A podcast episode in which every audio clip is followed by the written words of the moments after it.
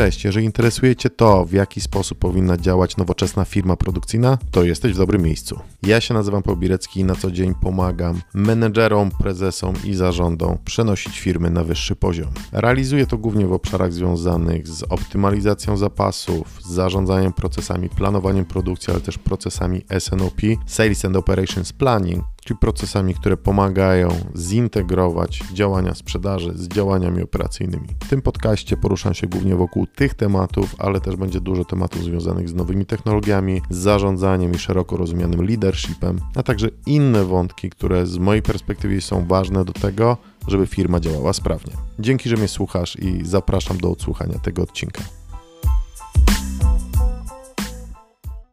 W dzisiejszym odcinku opowiem o tym, o czym obiecałem opowiedzieć w poprzednim odcinku, czyli o tym, w jaki sposób można zorganizować u siebie w firmie projekt optymalizacyjny.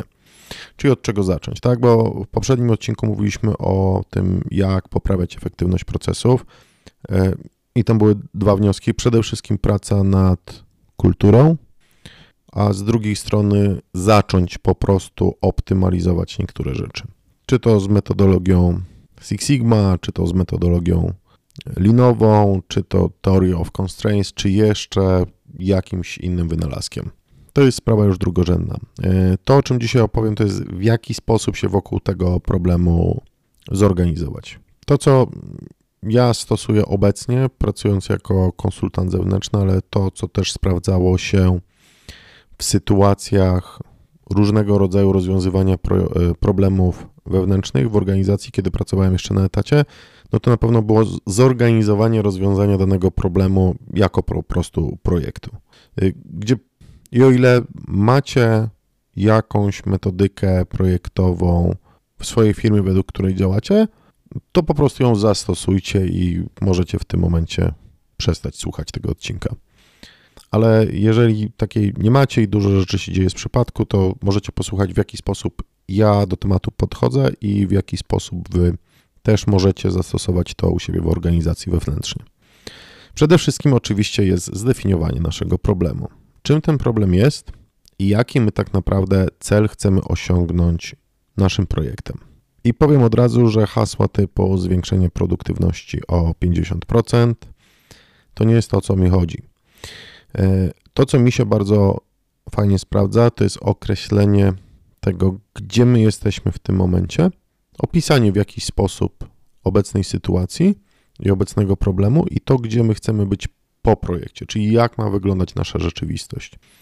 Jeżeli faktycznie dojdziemy do konkluzji, że w tym momencie mamy 30 przezbrojeń na produkcji, a po projekcie chcemy mieć po prostu o 50% mniej, czy o połowę mniej, czyli 15, no to w ten sposób zdefiniujemy ten problem. Ale bardzo często, jeżeli zaczniemy myśleć o tym w ten sposób, jak to wygląda teraz i jak to wygląda później, no to możemy dojść często do bardzo y, różnych wniosków, nie? Bo na przykład, jeżeli chodzi o terminowość dostaw do klienta, możemy sobie zdefiniować, że chcemy podnieść naszą terminowość do klienta z 70% obecnie do 90% po projekcie. Ale jeżeli byśmy się zagłębili, zagłębili trochę głębiej, w temat, no to się okazuje, że sam brak terminowości dostaw do klienta nie jest dla nas problemem. Problemem jest to, że klienci do nas wydzwaniają. Problemem jest to, że mamy reklamację na terminowość. Problemem jest to, że klienci od nas odchodzą ze względu na brak terminowości. Jeżeli my sobie zdefiniujemy to, że po projekcie my nie chcemy mieć telefonów od klientów, albo chcemy mieć o połowę mniej, albo chcemy mieć o połowę mniej klientów odchodzących z powodu, z powodu braku terminowości, no to ten projekt może podryfować w zupełnie innym kierunku. Tak? Bo może się okazać, że to nie sama terminowość jest problemem, ale na przykład komunikacja odnośnie opóźnień, gdzie klient jest zaskakiwany, sam musi się do, dodzwaniać, dopytywać, gdzie, gdzie jest jego towar, a jeżeli by po prostu dostał z wyprzedzeniem informację, będziemy spóźnieni, towar będzie wtedy i wtedy, to wtedy nie byłoby problemu, no to można to załatwić w zupełnie inny sposób, tak? I uzyskać ten efekt, którego faktycznie oczekujemy, czyli nie wyższego słupka na wykresie, tylko tego, żeby firma zarabiała pieniądze dzięki temu, że klienci po prostu od niej nie odchodzą. To nie wyklucza oczywiście podejmowania działań związanych z tym, żeby to terminowość, tą terminowość poprawiać, ale na początku projektu musimy mieć dobrze zdefiniowany problem. Innym przykładem, na przykład to, co wspomniałem wcześniej, redukcja przezbrojeń. A dlaczego my chcemy zredukować te przezbrojenia? Czy my chcemy produkować więcej, czy my chcemy ograniczać, ograniczyć liczbę załogi na, danym, mm, na danej linii produkcyjnej? Czy chcemy na przykład y, zmniejszyć koszty tego wyrobu, tych części, które są produkowane na tej linii produkcyjnej i przez to na przykład zwiększyć marżę albo być w stanie zaoferować klientowi lepszą cenę? No to też zastanówmy się, o co nam tak naprawdę chodzi, żebyśmy faktycznie dobrze zdefiniowali ten problem i dobrze zdefiniowali później zakres projektu. Bo niestety ludzie mają dużą łatwość do definiowania celów dla projektu i zakresów projektu i problemów, myśląc tak naprawdę o zupełnie czymś innym, albo gdzie ten problem, ten zakres projektu, ten cel projektu jest już jakimś, jakąś formą wnioskowania, tak? Ok, mamy problem, problem z kosztami, tak? Z kosztami tej produktu. Ok, produkcja jest za mało efektywna, no to co? No zmniejszmy przezbrojenia, Dobra, to powołujemy projekt związany z redukcją przezbrojeń, tak? Pyk. Ale czy faktycznie te przezbrojenia są największym problemem i to jest y, to coś, co powinniśmy zrobić, żeby uzyskać lepsze koszty produktu? Niekoniecznie. Bo to, co się może zadziać później, to jest to, że zredukujemy te przezbrojenia, ale tak naprawdę w sposób taki, że zainwestujemy w nowe maszyny, nowsze, zatrudnimy więcej ludzi, którzy będą przygotowywać na przykład różne zestawy narzędzi, w związku z czym koszty wzrosną, a nie o to nam chodziło. Więc dobre zdefiniowanie problemu i tego, gdzie chcemy być teraz i gdzie chcemy być po projekcie, jest kluczowe. Następnie wypadałoby powołać zespół, który, i trzeba to zacząć od powołania osoby, która tym projektem będzie po prostu zarządzać. Możemy go nazwać kierownikiem projektu, menedżerem projektu, liderem zmiany, czempionem, zwał jak zwał, ale jest to osoba, która będzie odpowiedzialna przede wszystkim za organizację pracy w tym projekcie. Dlatego dosyć istotne jest to, żeby miała jakieś doświadczenie w zarządzaniu projektami, no bo to daje nam może nie gwarancję, ale jesteśmy bardziej pewni, że będzie to po prostu dobrze zorganizowane i nie chaotyczne. Następnie z taką osobą musimy sobie jasno ustalić zakres projektu i to zarówno co wchodzi, co wchodzi nam w zakres działań, ale równie ważne też w projektach jest to, co nie jest w naszym zakresie. No bo zespoły też bardzo często mają tendencję do nadmuchiwania zakresów takiego projektu i odpływania na zbyt wiele frontów, no co powoduje, że nic tak naprawdę nie jest dobrze zrobione. Dlatego im bardziej się też skupimy, tym większe szanse mamy na powodzenie. I tutaj jedną z takich form skupienia może być to, że zdefiniujemy, że ok, chcemy ograniczyć koszty, więc redukujemy przezbrojenia. I ok, do takiej konkluzji też możemy dojść. Ale zakres projektu też może być w ten sposób zdefiniowany w takim momencie, że jeżeli naszym celem jest ograniczenie kosztów wytworzenia produktu i chcemy to osiągnąć poprzez redukcję liczby przezbrojeń, w związku z tym zwiększyć dostępność maszyn w danej jednostce czasu, czy w ciągu dnia, czy w ciągu zmiany. W związku z tym będziemy w stanie wyprodukować więcej produktów w ciągu naszej zmiany czy dnia i w związku z tym nasze wszystkie koszty lepiej się rozłożą, a koszty robocizny na sztukę też będą niższe. I ma, mając to na uwadze, taki lider projektu i zespół też no, będą wiedzieli, że celem nie jest samo przez się zredukowanie przezbrojeń, ale obniżenie kosztów. A zakres naszych prac to jest faktycznie redukcja przezbrojeń, ale nie możemy tego robić dokładając ludzi, czy dokładając nowy sprzęt, czy wymieniając sprzęt na droższy, bo spowoduje to koniec końców wzrost kosztów. Im precyzyjniej sobie określimy cel, zakres i to, co nie wchodzi w, w nasz zakres, czyli tak naprawdę mówimy na przykład, że dla tej linii produkcyjnej skupiamy się na tych i takich maszynach, w zakres projektu nie wchodzą na przykład przezbrojenia dla procesów specjalnych.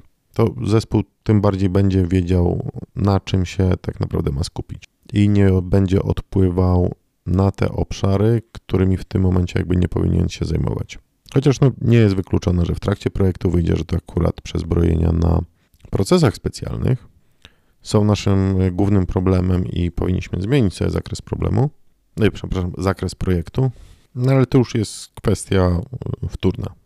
Im lepiej to sprecyzujemy, tym lepiej dla realizacji całego projektu. W momencie, kiedy już wiemy, czy raczej nasz lider projektu wie, jaki ma zakres, jaki cel powinien osiągnąć, powinien skompletować zespół, czyli kogo potrzebuje, o jakich kompetencjach, żeby ten projekt być w stanie efektywnie zrealizować i problem, który został przedstawiony i cel, który został przedstawiony do osiągnięcia, mógł zostać zrealizowany. No i co dalej, nie? Tak mamy zespół, mamy problem, mamy zakres, mamy lidera projektu. Lider projektu odpowiada oczywiście za komunikację, za komunikację zarówno z zespołem, za komunikację ze sponsorem, czyli osobą, która jakby zleciła, zdefiniowała problem, zdefiniowała cel, cel projektu. I zazwyczaj jest to ktoś wyżej w organizacji, albo na przykład menedżer danego obszaru, albo prezes. Rolą naszego sponsora bo o tym w sumie nie wspomnieliśmy wcześniej, no jest udzielanie niezbędnego wsparcia naszemu liderowi projektu, jeżeli napotka na jakiekolwiek trudności, czy we współpracy z kimkolwiek, czy w pozyskiwaniu zasobów, czy jest, taki trochę, jest takim trochę punktem eskalacyjnym, ale też sponsor y, projektu ma za zadanie upewniać się systematycznie, że projekt idzie w dobrym kierunku, gdzie z jednej strony ta komunikacja ze sponsorem jest w odpowiedzialności lidera projektu, no ale oczywiście w, odpowiedzial w odpowiedzialności naszego sponsora też jest to, żeby upewnić się, że ta komunikacja istnieje. Bo oczywiście, tak no, trochę przesadzając, po pół roku braku komunikacji ze strony lidera projektu można go za karę zwolnić, ale co przez ten cały czas robił sponsor i dlaczego się nie zainteresował? Dobra, ale wracając do naszego lidera projektu, no on jest odpowiedzialny za organizację pracy, czyli musi zaplanować sobie, ok, co po kolei będzie w tym projekcie robił. Jeżeli już przyczepimy się tego, tego naszego projektu redukcji przezbrojeń, no to trzeba się podrapać w głowę i zastanowić, ok, to w jaki sposób te przezbrojenia możemy skrócić albo wyeliminować. Jeżeli zespół nie ma zielonego pojęcia, jak się do tego zabrać, to pierwsze, co powinniśmy zrobić, to zorganizować im szkolenie, jak redukować przezbrojenia, na przykład z metodyki SMET. Takich szkoleń jest masa dostępnych na rynku, jest masa specjalistów, które mo mogą w tym pomóc, ale też pewnie znajdziemy masę szkoleń online. Zaraz zresztą sprawdzę. Akurat kursów online na szybko nie znalazłem, ale jest masa materiałów, między innymi na YouTubie, więc można się dokształcić, żeby złapać jakiś punkt zaczepienia.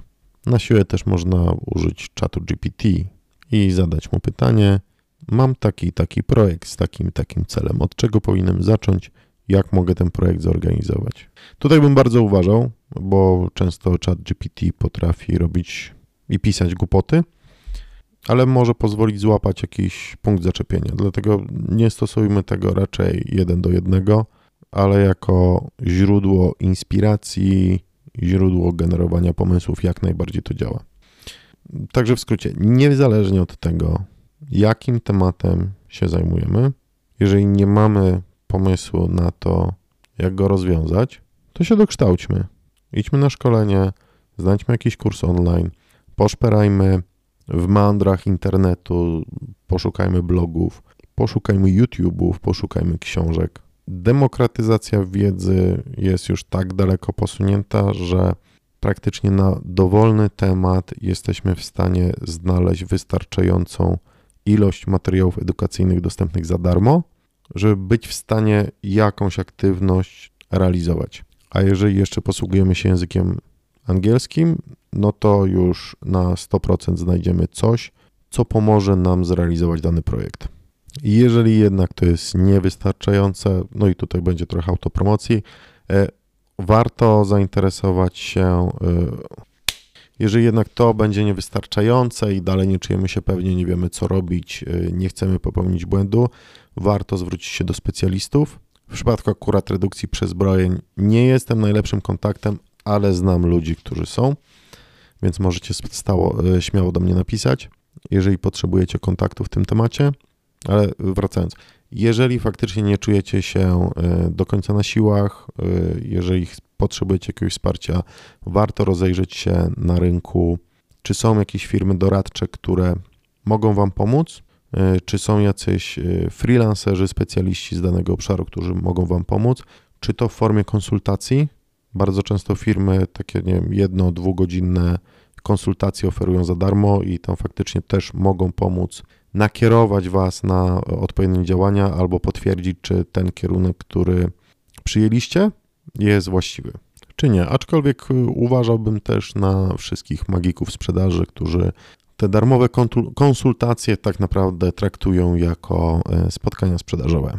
Jeżeli takie darmowe konsultacje nie będą wystarczające, możecie skorzystać z płatnych konsultacji, wtedy macie więcej godzin do dyspozycji, więcej wiedzy taki e, konsultant może Wam przekazać, a jeżeli i to dla Was jest niewystarczające, możecie poprosić takiego konsultanta o wsparcie Was w prowadzeniu tego projektu, czy wręcz e, poprowadzenie tego projektu dla Was, w trakcie którego Wy będziecie mogli nabyć odpowiednie kompetencje, podpatrzeć, jak to się robi i następnym razem realizować już to samemu.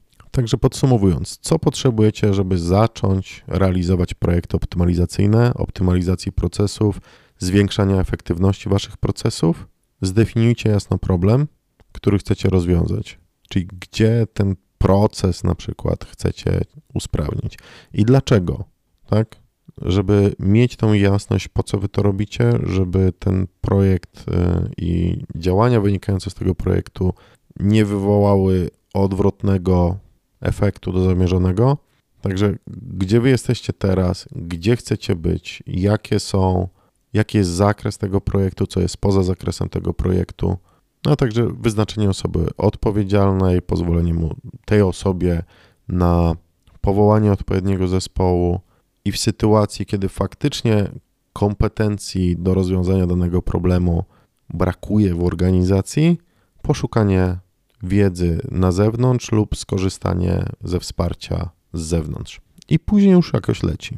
Robicie to raz, robicie to drugi raz. Za pierwszym razem nie wyjdzie, za drugim razem wyjdzie trochę lepiej, za trzecim razem wyjdzie jeszcze lepiej. Przede wszystkim nie zrażać się porażkami, że zorganizowaliście jakiś projekt i on nie wyszedł, bo jeżeli robicie coś w jakiś sposób po raz pierwszy, to dajcie sobie szansę na popełnienie błędów i dajcie sobie szansę na porażkę. I nie zrażajcie się i próbujcie następny raz. I będzie trochę lepiej. I nawet jeśli nie czujecie się pewni co do waszych pomysłów, nie chcecie popełnić błędów, ale nie macie budżetu na wsparcie z zewnątrz, nawet na szkolenia, śmiało piszcie do mnie. Może nawet jeżeli jest to obszar, w którym nie jestem specjalistą, to może będę w stanie coś podpowiedzieć lub skierować was do odpowiedniej osoby. To tyle na dzisiaj. Mam nadzieję, że dało wam to trochę wartości. E, no i do usłyszenia następnym razem. Cześć.